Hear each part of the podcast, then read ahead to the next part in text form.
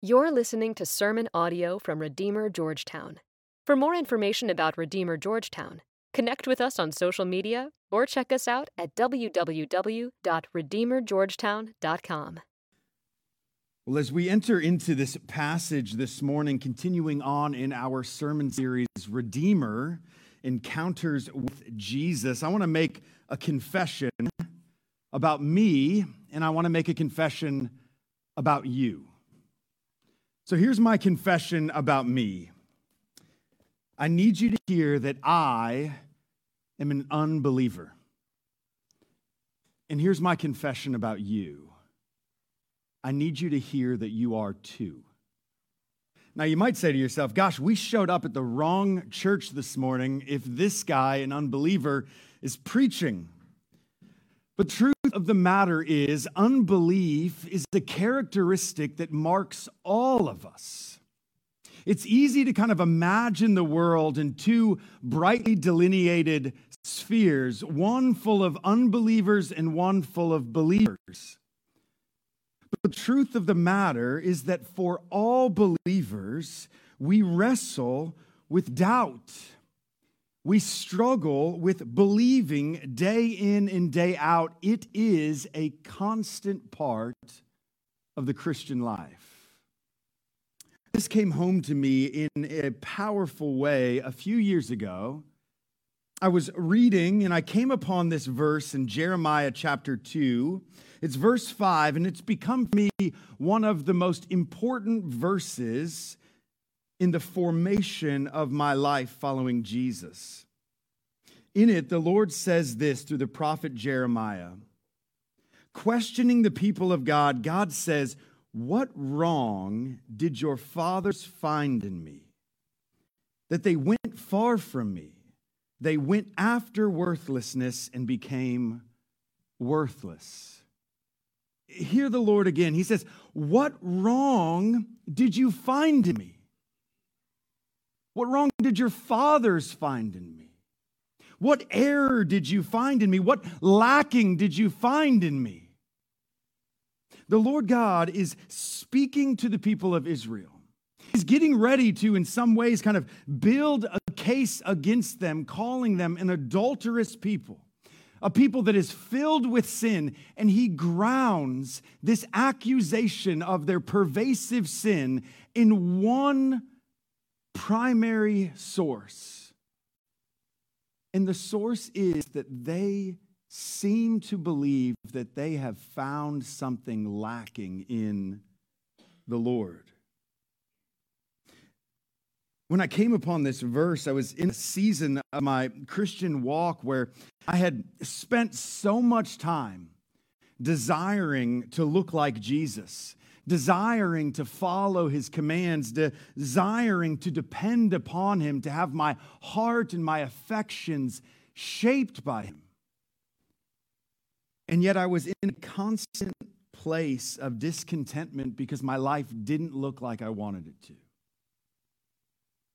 It didn't look how I desired it to look. And, and I was asking myself questions why? What was going on? Was it a, a lack of discipline in my life? Was it a, a lack of desire in my life? Was it a lack of knowledge? And the answer was no. It was a lack of belief. You know, from the very beginning of creation, sin separation from God has sprung out of doubt. Adam and Eve in the garden, after they've given a, been given a command by the Lord to eat of any tree except for the tree of the knowledge of good and evil. When the tempter, the enemy, Satan, comes and tempts Eve, what does he do? He doesn't begin with a temptation of how beautiful and delicious the tree is. He doesn't even begin with temptation, kind of prompting and prodding at their pride. He begins by questioning the goodness of God. He says, in effect, Did God really tell you you can't eat of any of these trees?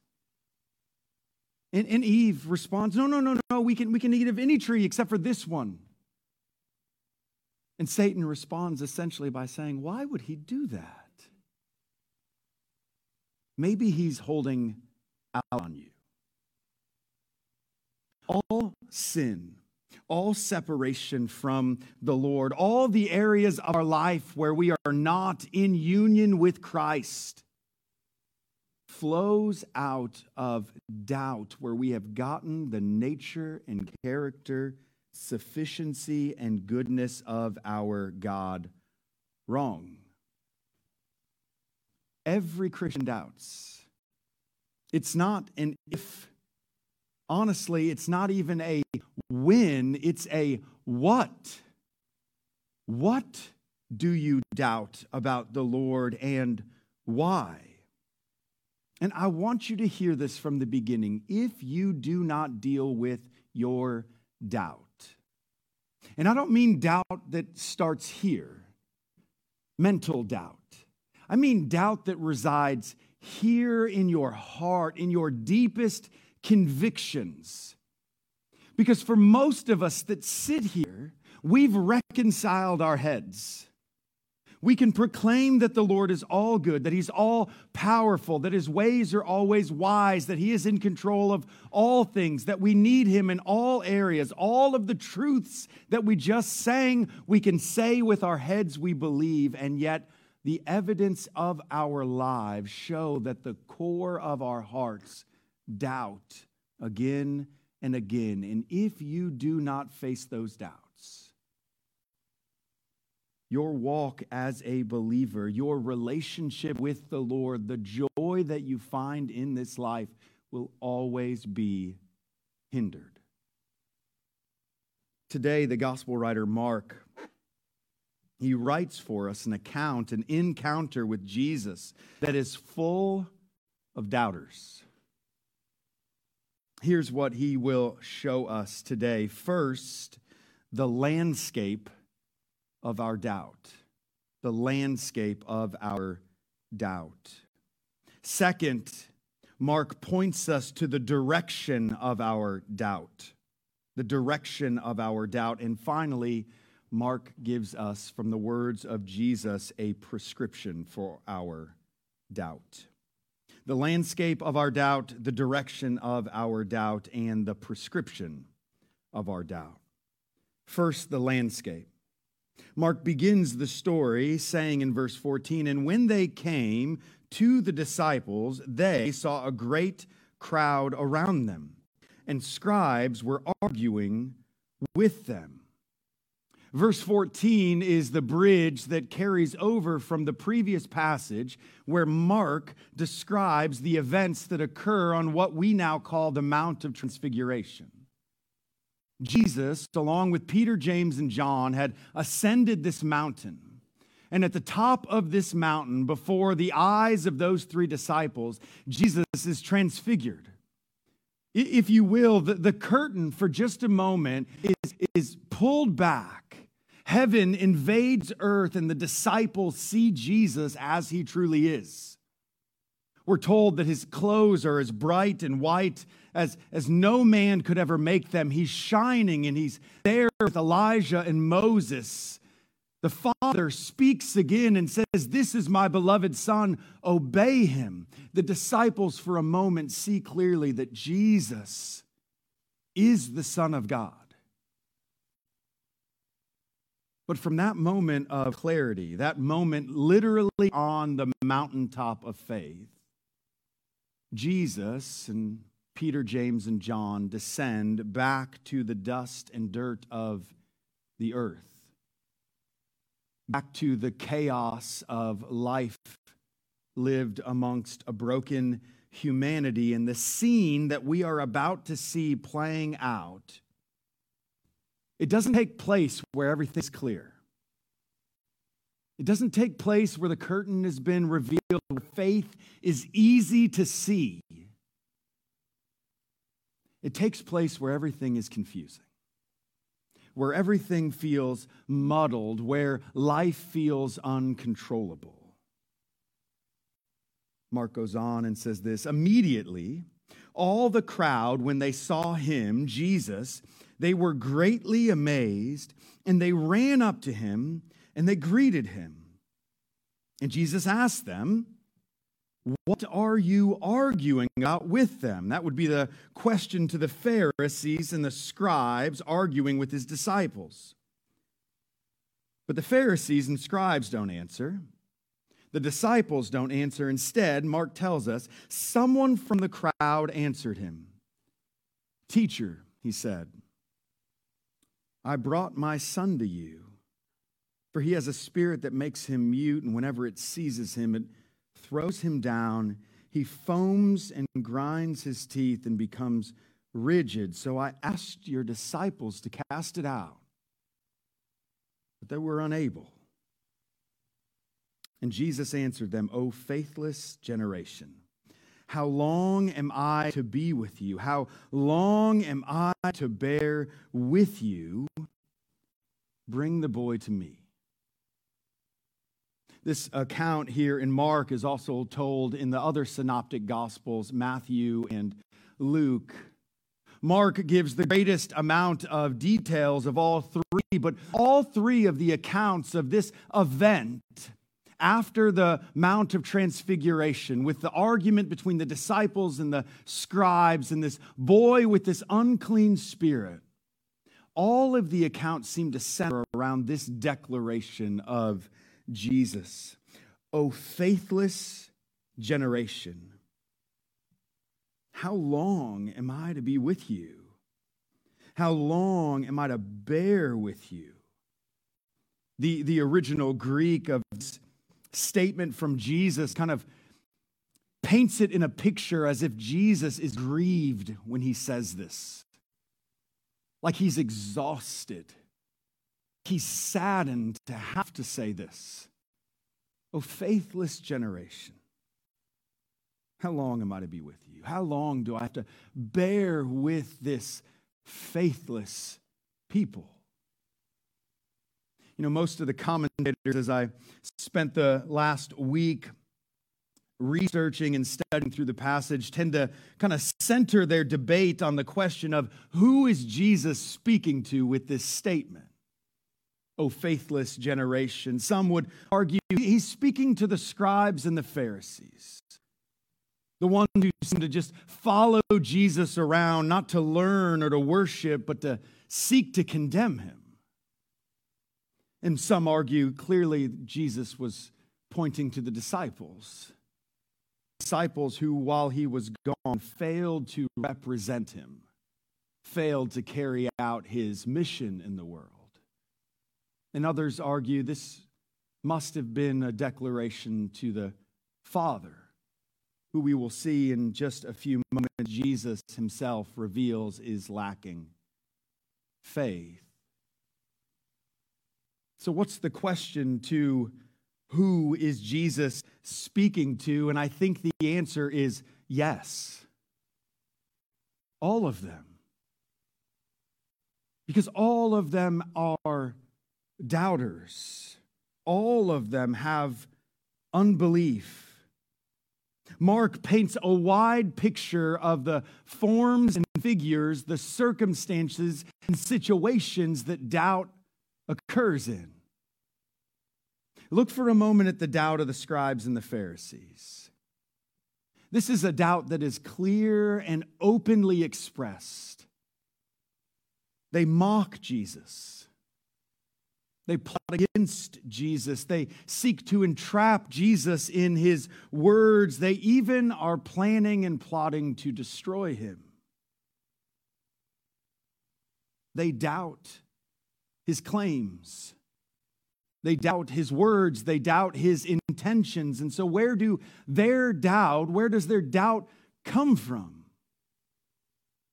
I'd argue that their doubt comes from distance.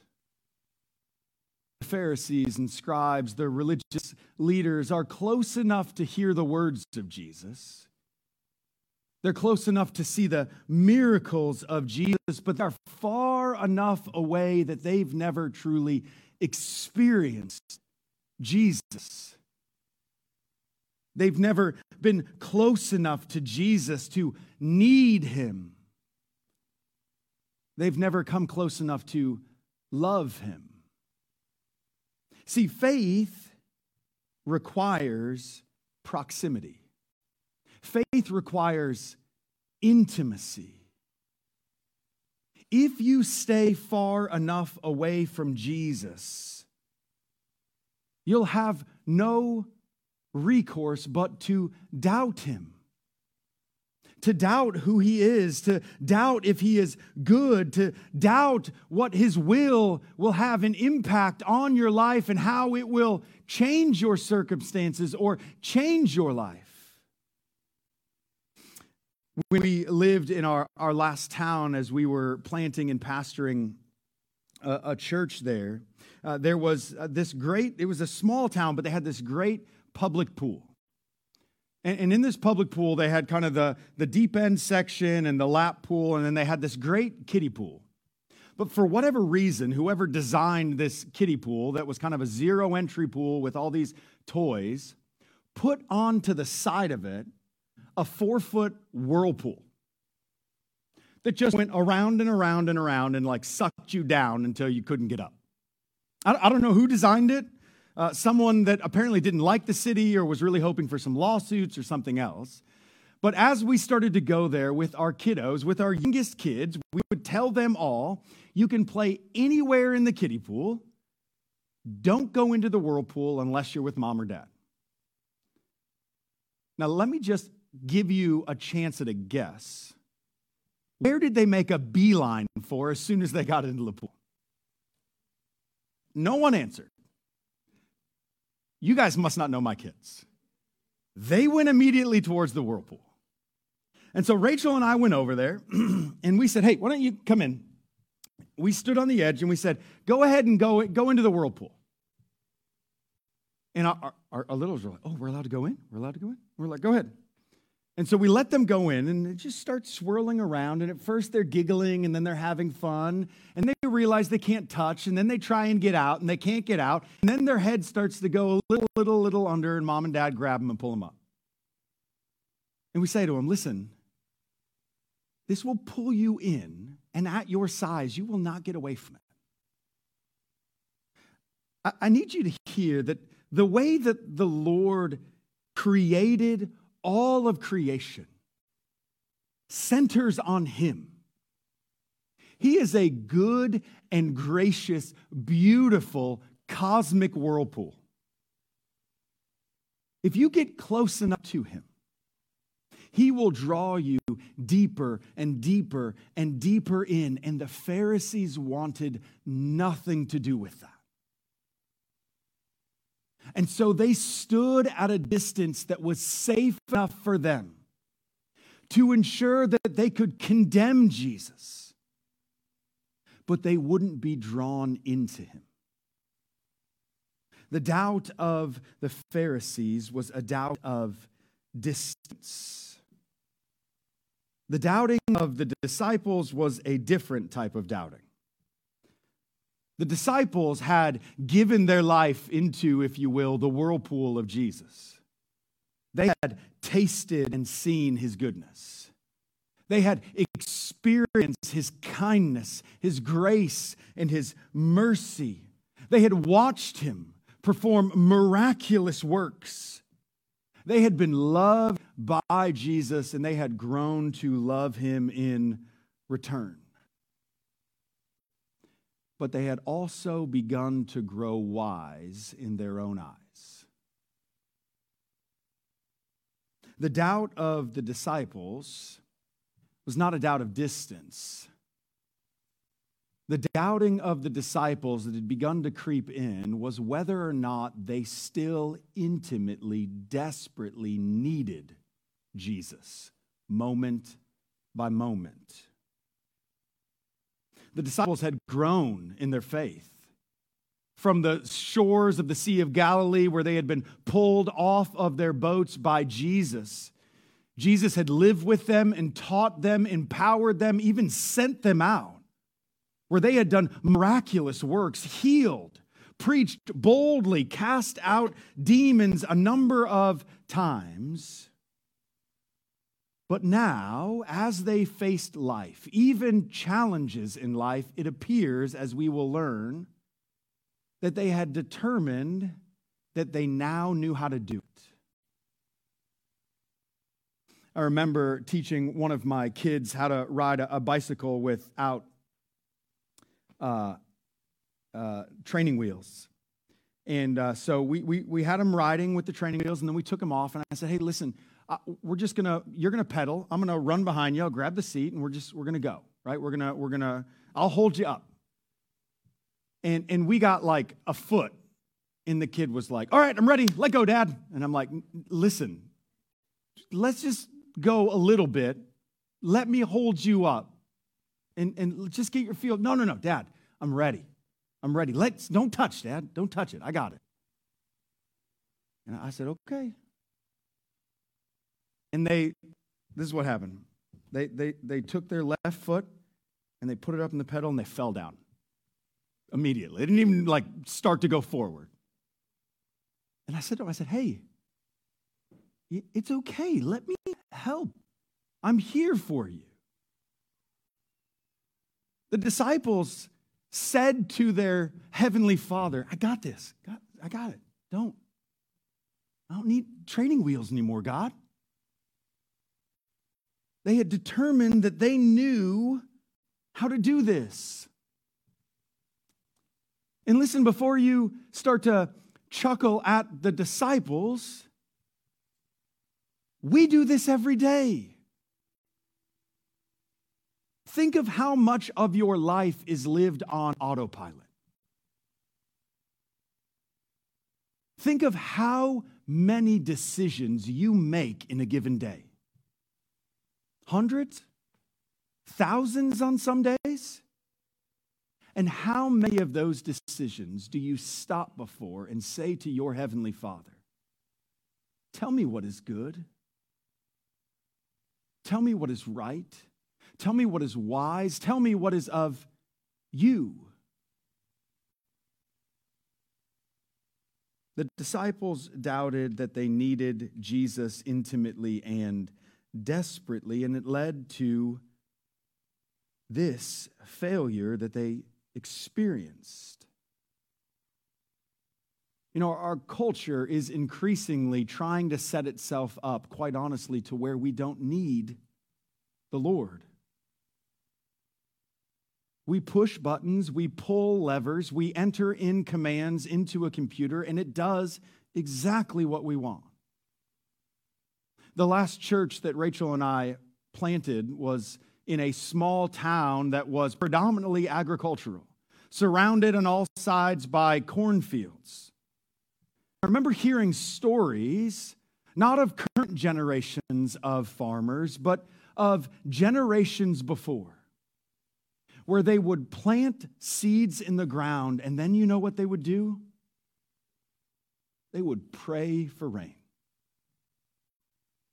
They knew that they weren't in control. They knew that once the seed went in the ground, they could do nothing to make it come out. If it didn't rain, or if it didn't stop raining sometimes, if the temperature wasn't what it needed to be, then the crop that their life depended on wouldn't come up and bloom. And so they had no recourse but to depend on the Lord and say, God, would you make it rain? But like the disciples, we oftentimes doubt whether or not we need the Lord. And then there's one more character that doubts, and that is the doubt of the Father. The story continues in verse 20. After Jesus makes this proclamation about our faithless generation, it says, And they brought the boy to him, Jesus. And when the spirits saw Jesus, immediately it convulsed the boy, and he fell on the ground and rolled about, foaming at the mouth. And Jesus asked tenderly to the father, How long has this been happening to him? And the father said, From childhood. It's often cast him into fire and water and to destroy him. But if you can do anything, if, if you can do anything, and help us. The doubt of the Father is again different from the scribes and different from the disciples. His doubt comes from pain His doubt comes from fear. His doubt comes from the will of God, which he doesn't understand. See, at this point in time, disciples of a master like Jesus, uh, they weren't uh, junior varsity replicas. They weren't wannabe masters. Disciples of masters at this time were seen as extensions of the master. So when they spoke, it was as if the master was speaking. When they acted, it was as if the master was acting. And so when the father showed up with his son to have him healed by Jesus, and Jesus wasn't there, but some stepped forward and said, We are disciples of Jesus, then the father expected that if the master could heal his son, then the disciples would heal his son. But this father, in a time of desperation, after watching his beloved child, we are told, from birth suffer, brings his son to Jesus for healing, and the disciples of Jesus can do nothing. Why? If Jesus were able, would his disciples not be able? Why? When the Father came to Jesus, was Jesus not there? Why was his son still afflicted and no better? These questions, you can imagine, start to swirl around in the mind of the Father, and they begin to shape doubts in his mind and heart about the nature of Jesus, about the character of Jesus about the power of Jesus, maybe even the goodness of Jesus. I've mentioned to some of you guys a story that took place uh, that had honestly has been a, a defining story in my relationship with the Lord. It took place a little over 10 years ago. My wife and I had uh, two kiddos at the time, two little boys, and Robert and Monica uh, started the adoption process to adopt some beautiful kiddos from Ghana, a country in West Africa. And unbeknownst to me, who was opposed to the idea of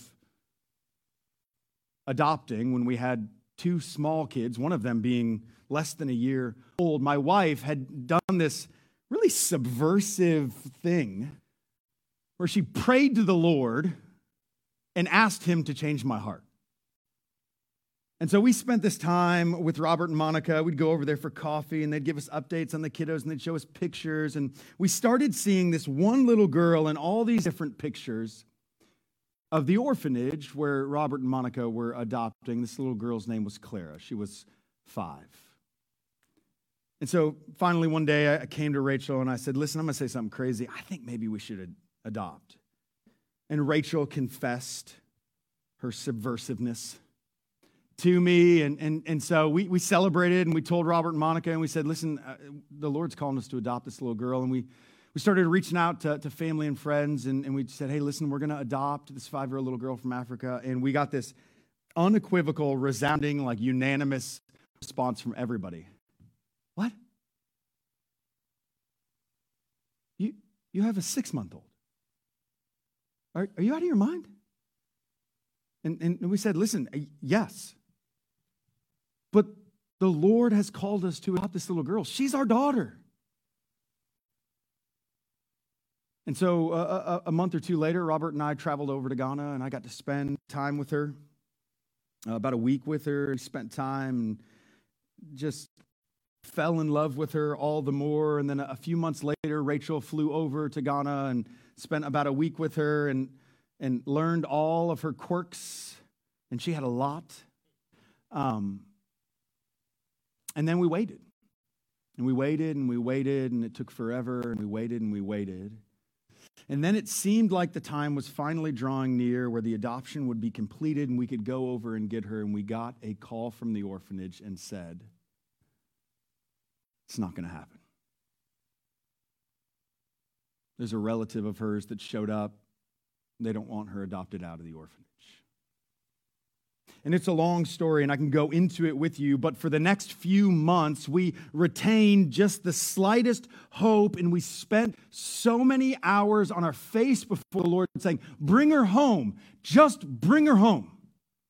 You said she was our daughter. Bring her home.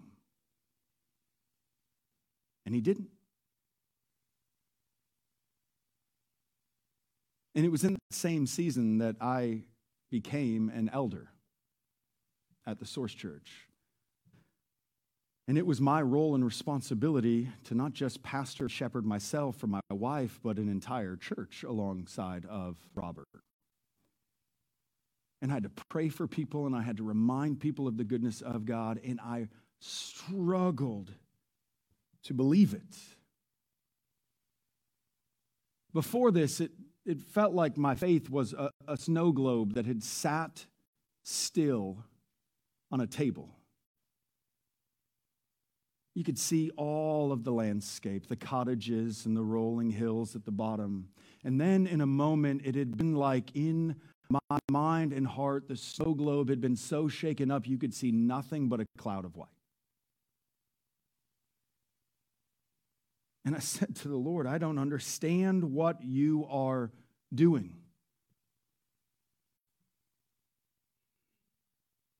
And he never gave us a neat and tidy answer that said, Oh, don't worry. Here's why I'm doing this, and here's why I did this. Instead, he allowed us to wrestle with doubt. I don't know why you doubt, but I know that you doubt all believers do. Doubt comes in various shapes and sizes, and it occurs in various seasons and circumstances. And if you're sitting here going, I, I don't doubt, I just don't. Do you sin? Then you doubt. Do you need control in your life? It's because you doubt. Do you depend on yourself rather than the Lord? It's because you doubt. Do you fear or are you anxious? Do you deal with stress and worry? Do you look to other people for approval and affirmation and validation? Do you lack joy or contentment? It's because you doubt. The important question is not whether or not you doubt. The important question is where you go with your doubt. Look at what happens next, the direction of our doubt. The Father says to Jesus, If you can do anything, have compassion on us and help us. And Jesus said to him, If you can, all things are possible for one who believes. Jesus hears the doubt from the Father and seems to rebuke him. Honestly, this, this feels harsh. This father is hurting, desperate. And he hears, maybe from a neighbor or from a passing crowd, that that, that teacher, that rabbi, that, that one that they're calling might be the Messiah the one that heals, he, he's here. So the father grabs his son and says, This man, if anyone can heal you, this man can heal you. And he shows up to the crowd and he says, Where's the teacher? Where's the teacher? And they say, He's not here. For a minute, his, his hope starts to diminish. And then one of the disciples steps forward and says, We're his disciples. What do you need? And he says, Please, please heal him. He's suffered for so long, and I don't know how much longer he'll live through this. And the disciples say, Don't worry. We've cast out many demons like this before. And they try and they try and they try, and nothing happens. And then, in a moment of doubt, when Jesus finally comes down, he, he looks at Jesus and he says, If you can do anything, can you please help us? And Jesus' response is if you can, all things are possible for those who believe. What is Jesus doing here? Well, he's not being cold hearted. He's not being distant or removed. He's not annoyed or frustrated. Isaiah 42, verse 3, has this beautiful declaration about our God A bruised reed he will not break, and a faintly burning wick he will not extinguish. He is tender. He is so tender. And he so loves us that if we belong to him, he will be constantly working in us and for us. He will be revealing our hearts. He will be revealing who He truly is. And He will not leave us alone while we see Him incorrectly. And so Jesus, being gracious and kind, says to the Father, No, no, no, no. Not if. There is no if with me. There is only if in you. So, how does the Father respond? Immediately, the father of the child cried out and said, I believe, yes, help my unbelief. No, no, no, no, no, no, no. If you were a pragmatic friend of this father and you just heard Jesus say something that sounds like, If you only believe, I will heal him. You hear the father say, I believe, and you think, Yes, excellent. That's exactly what you need to say. And then the father confesses to Jesus, But I doubt. I do believe, but I am so filled with unbelief. And you can almost feel the crowd saying, What is he doing? Just tell him you believe. Why would you confess your doubt to him? What will he do now? Will he heal the boy now that he has proclaimed to Jesus that he doesn't fully believe? And as it turns out, the father actually knows Jesus really well. Because heal his son is exactly what Jesus does. See, the thing that we must do with our doubt is bring it to Jesus. Or, or, or, to put it another way, we must doubt towards him. So often we think of our doubt as something that removes us from Him. Our doubt is something to be hidden, it's to be explained away. And it's clear within Scripture that our doubt is meant to move us towards Him. Not just here in the pages as Mark describes this father, but think of John the Baptist as he sits in prison waiting his execution. The man that knew Jesus from, in some ways, before his birth, had grown up knowing Jesus, had paved the way Jesus had declared was the greatest amongst all men, him in his time of need and desperation began to doubt. And so, what did he do? He couldn't get to Jesus, so he sent his disciples to Jesus, saying, Please, Remind me, are you the one? Because right now it doesn't look like it. Or Thomas, the disciple, when Jesus shows up to all the other disciples after the resurrection, they say to Thomas, Jesus was here. We felt his body. He's back. He's alive and surrounded by a bunch of good believers, Thomas says, I can't believe it until I see him and touch it for myself. And so, what does Jesus do? Does Jesus show up and he say to Thomas, Listen, you either believe without touching or you don't believe at all? No, he moves towards him and he says, Thomas, go ahead. Even at the Great Commission, as Jesus stands before the disciples, we are told they worshiped and some doubted. They're about to be sent out as representatives.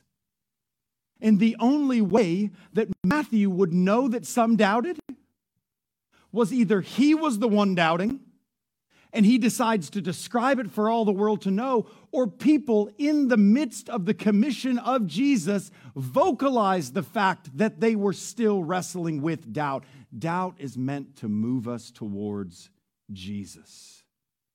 We must bring our doubt to him.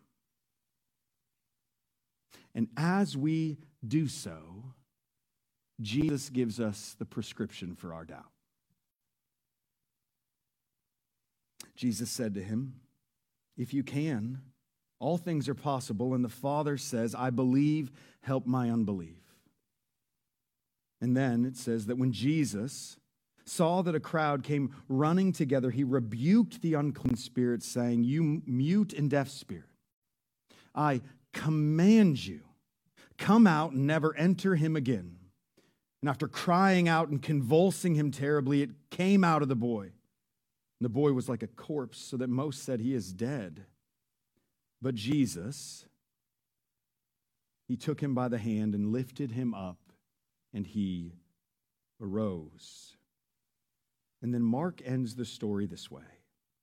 When he had entered the house, his disciples asked him privately, Why could we not cast it out? And he said to them, This kind can be driven out by nothing but prayer. After this incredible scene, this miraculous healing, Jesus takes the disciples privately into some nearby house, and they begin to ask him, Jesus, what, what went wrong? What, what happened? Why, why couldn't we cast this demon out? And Jesus gives them an incredibly simple, and my guess is shocking answer to them. Because you didn't pray. Why couldn't we cast him out? Jesus, did, did we say the, the wrong words? Did we get the, the formula out of order? Did, did we use a wrong technique? Was it that we didn't believe enough? And Jesus says, No.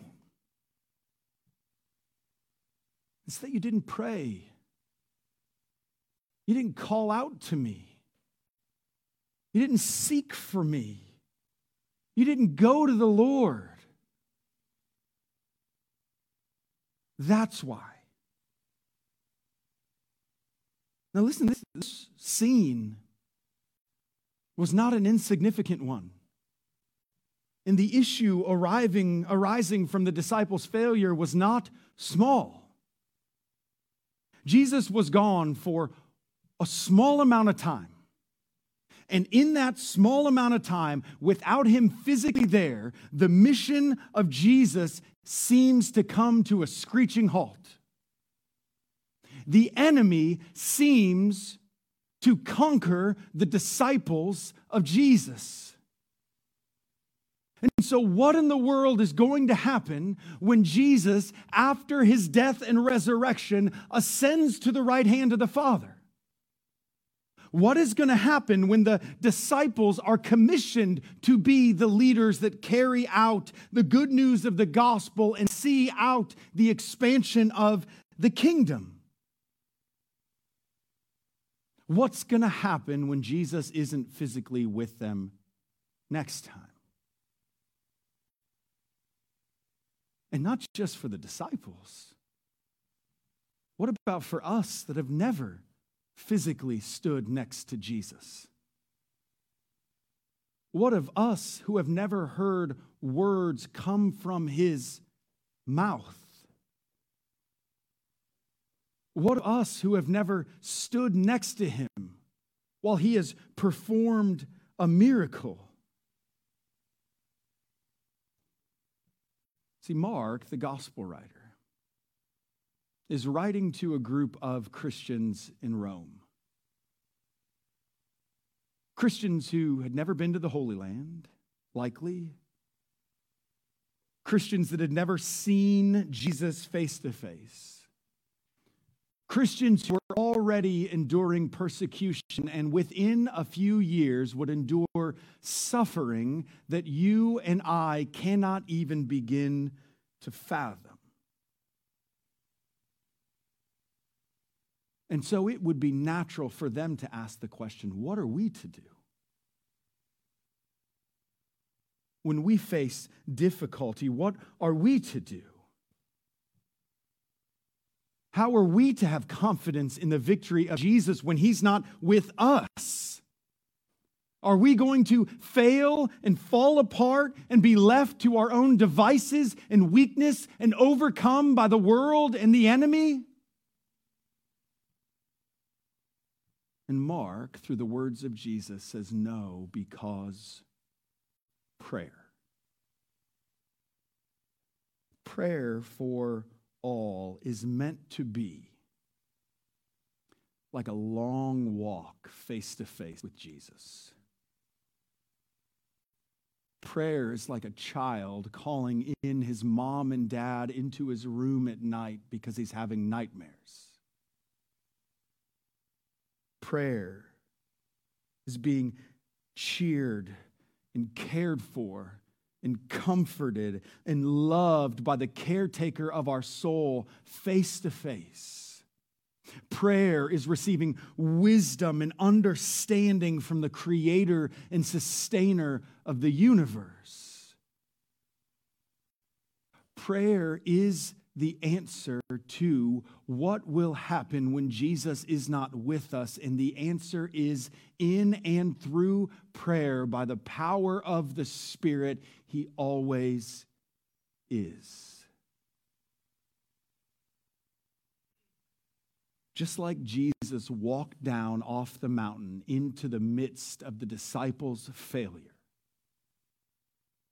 when we go to the Lord in prayer, Though, yes, He is always with us, the Lord has designed prayer so that when we go to Him, it is like He comes more near, more powerfully close to us, ready to be exactly who He is for us. God Almighty the all sustaining provider, caretaker, and lover of our soul. We do not have less access to the power of Jesus than the disciples did back then. We do not have less access to the presence of Jesus like the disciples did back then. In fact, as those indwelled by his Spirit, with Jesus, the incarnate Word, seated at the right hand of the Father, constantly petitioning Him on our behalf, with free and unfettered access to go boldly into the throne room of God the Father. We are surrounded by the presence of God. We are surrounded and upheld constantly by the power of God. And we access that most deeply, most intimately, and most profoundly through prayer. Let me end here. I'm a people watcher and a people reader by nature. Because of some things in my backstory I feel safest, most in control when I believe I can assume, count on how people will respond in any given situation. Like, I, I, I, count a friend a friend when I really understand your humor. When I know the things that will make you laugh, when I know the things that will make you cringe, and I understand your responses to different situations. The problem with this is it takes a long time to get there with people. You have to live with people for a long time. You have to spend a lot of time with people to really know them in a way where you can go, I know how they're going to respond to that. I know how they're going to act, react, interact in this situation. How much more is it that way with the King of the universe?